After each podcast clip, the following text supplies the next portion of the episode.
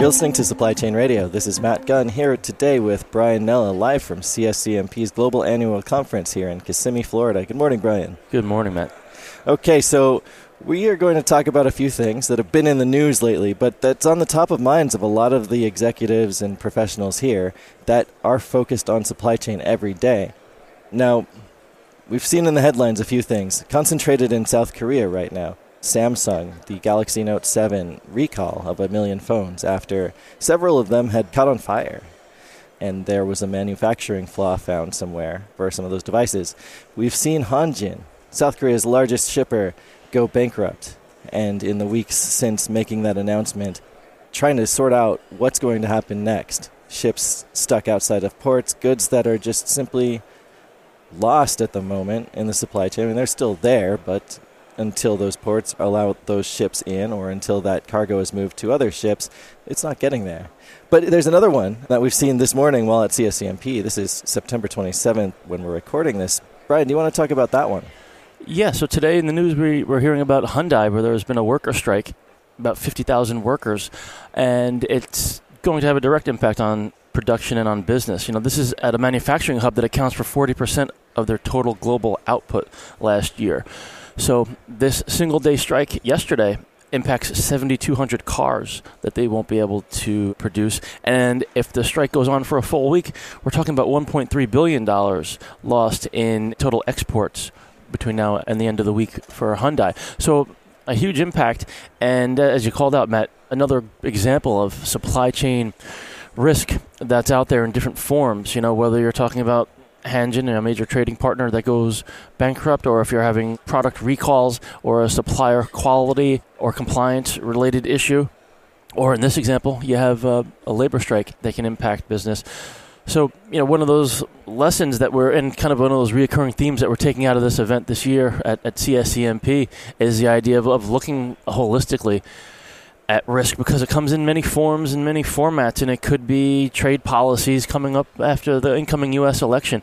And I think that's a it's a lesson that we're starting to learn, and, and that the industry is picking up on. Absolutely, yeah. There's this idea that risk and the things that happen, you're never going to be able to control because your suppliers run their own businesses. Your employees have their own priorities a lot of times, and sometimes global challenges arise that simply you either don't expect or that you aren't prepared for. So there's financial risk, there's human risk, there's the big black swan event that we hear about when there's a hurricane or a massive storm or a fire in one of your major factories. You know, you don't know if they're going to happen, and you really can never predict when.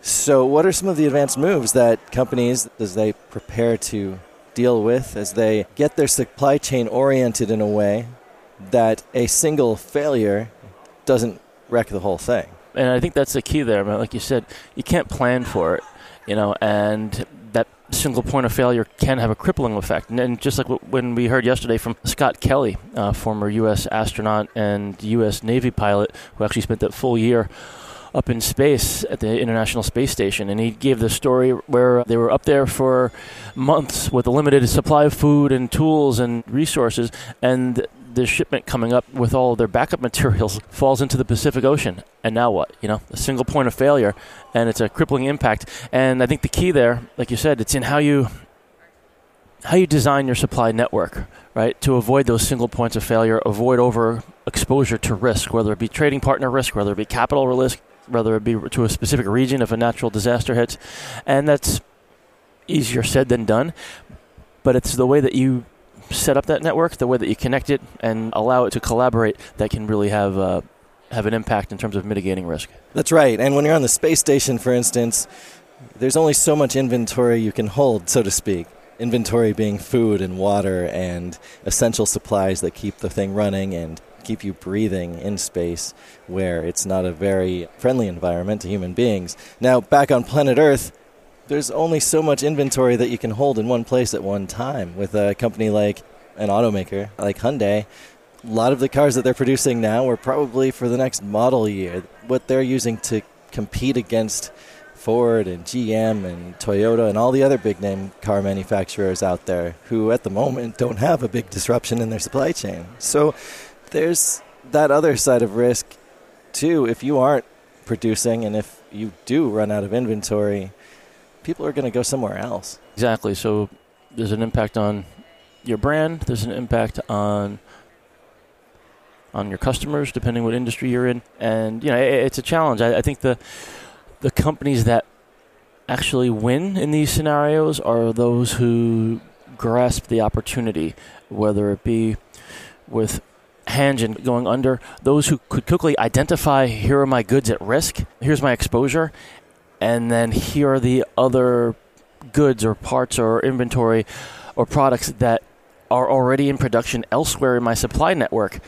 If I can identify those and then understand my customer orders at risk with priority customers, I can make moves like expediting goods from a different region directly to those customers. You know, if I'm in auto company and my production's knocked offline, you know, if I can make a shift or pivot and identify what other goods or parts are available elsewhere, you know, I, can make a move and mitigate some of that risk or at least lessen some of the impact of a huge bottleneck or, or stoppage at one of my plants. Well, that's something good that you key in on, and I think it's something that's accepted by a lot of people in supply chain is that when something goes wrong, it's not the end of the world, but it can be a big problem.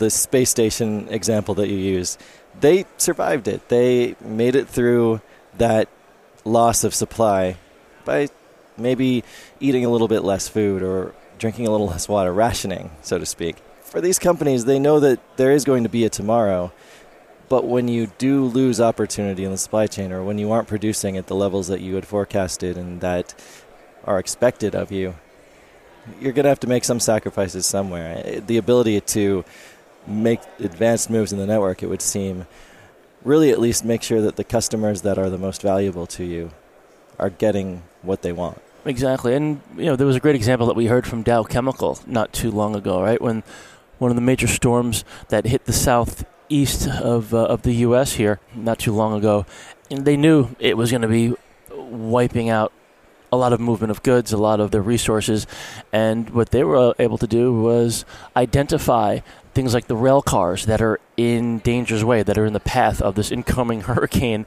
and then make adjustments, right? So it's agile moves like that that separate, I think, the leaders from the laggards here. You know, they're able to proactively say, okay, here's where we're at risk, and here are the moves that we can make to navigate around it and ensure that our customers get their orders and get what's expected. You're absolutely right. It's not the end of the world, and those that do have a network behind them that can make the advanced moves, they can see the impact down the road and quickly make adjustments. Those are the ones that are going to be winners in the supply chain of the future. Yep, agreed. All right. Thanks a lot, Brian. This has been an episode of Supply Chain Radio, live from CSCMP in Florida. Thanks for listening.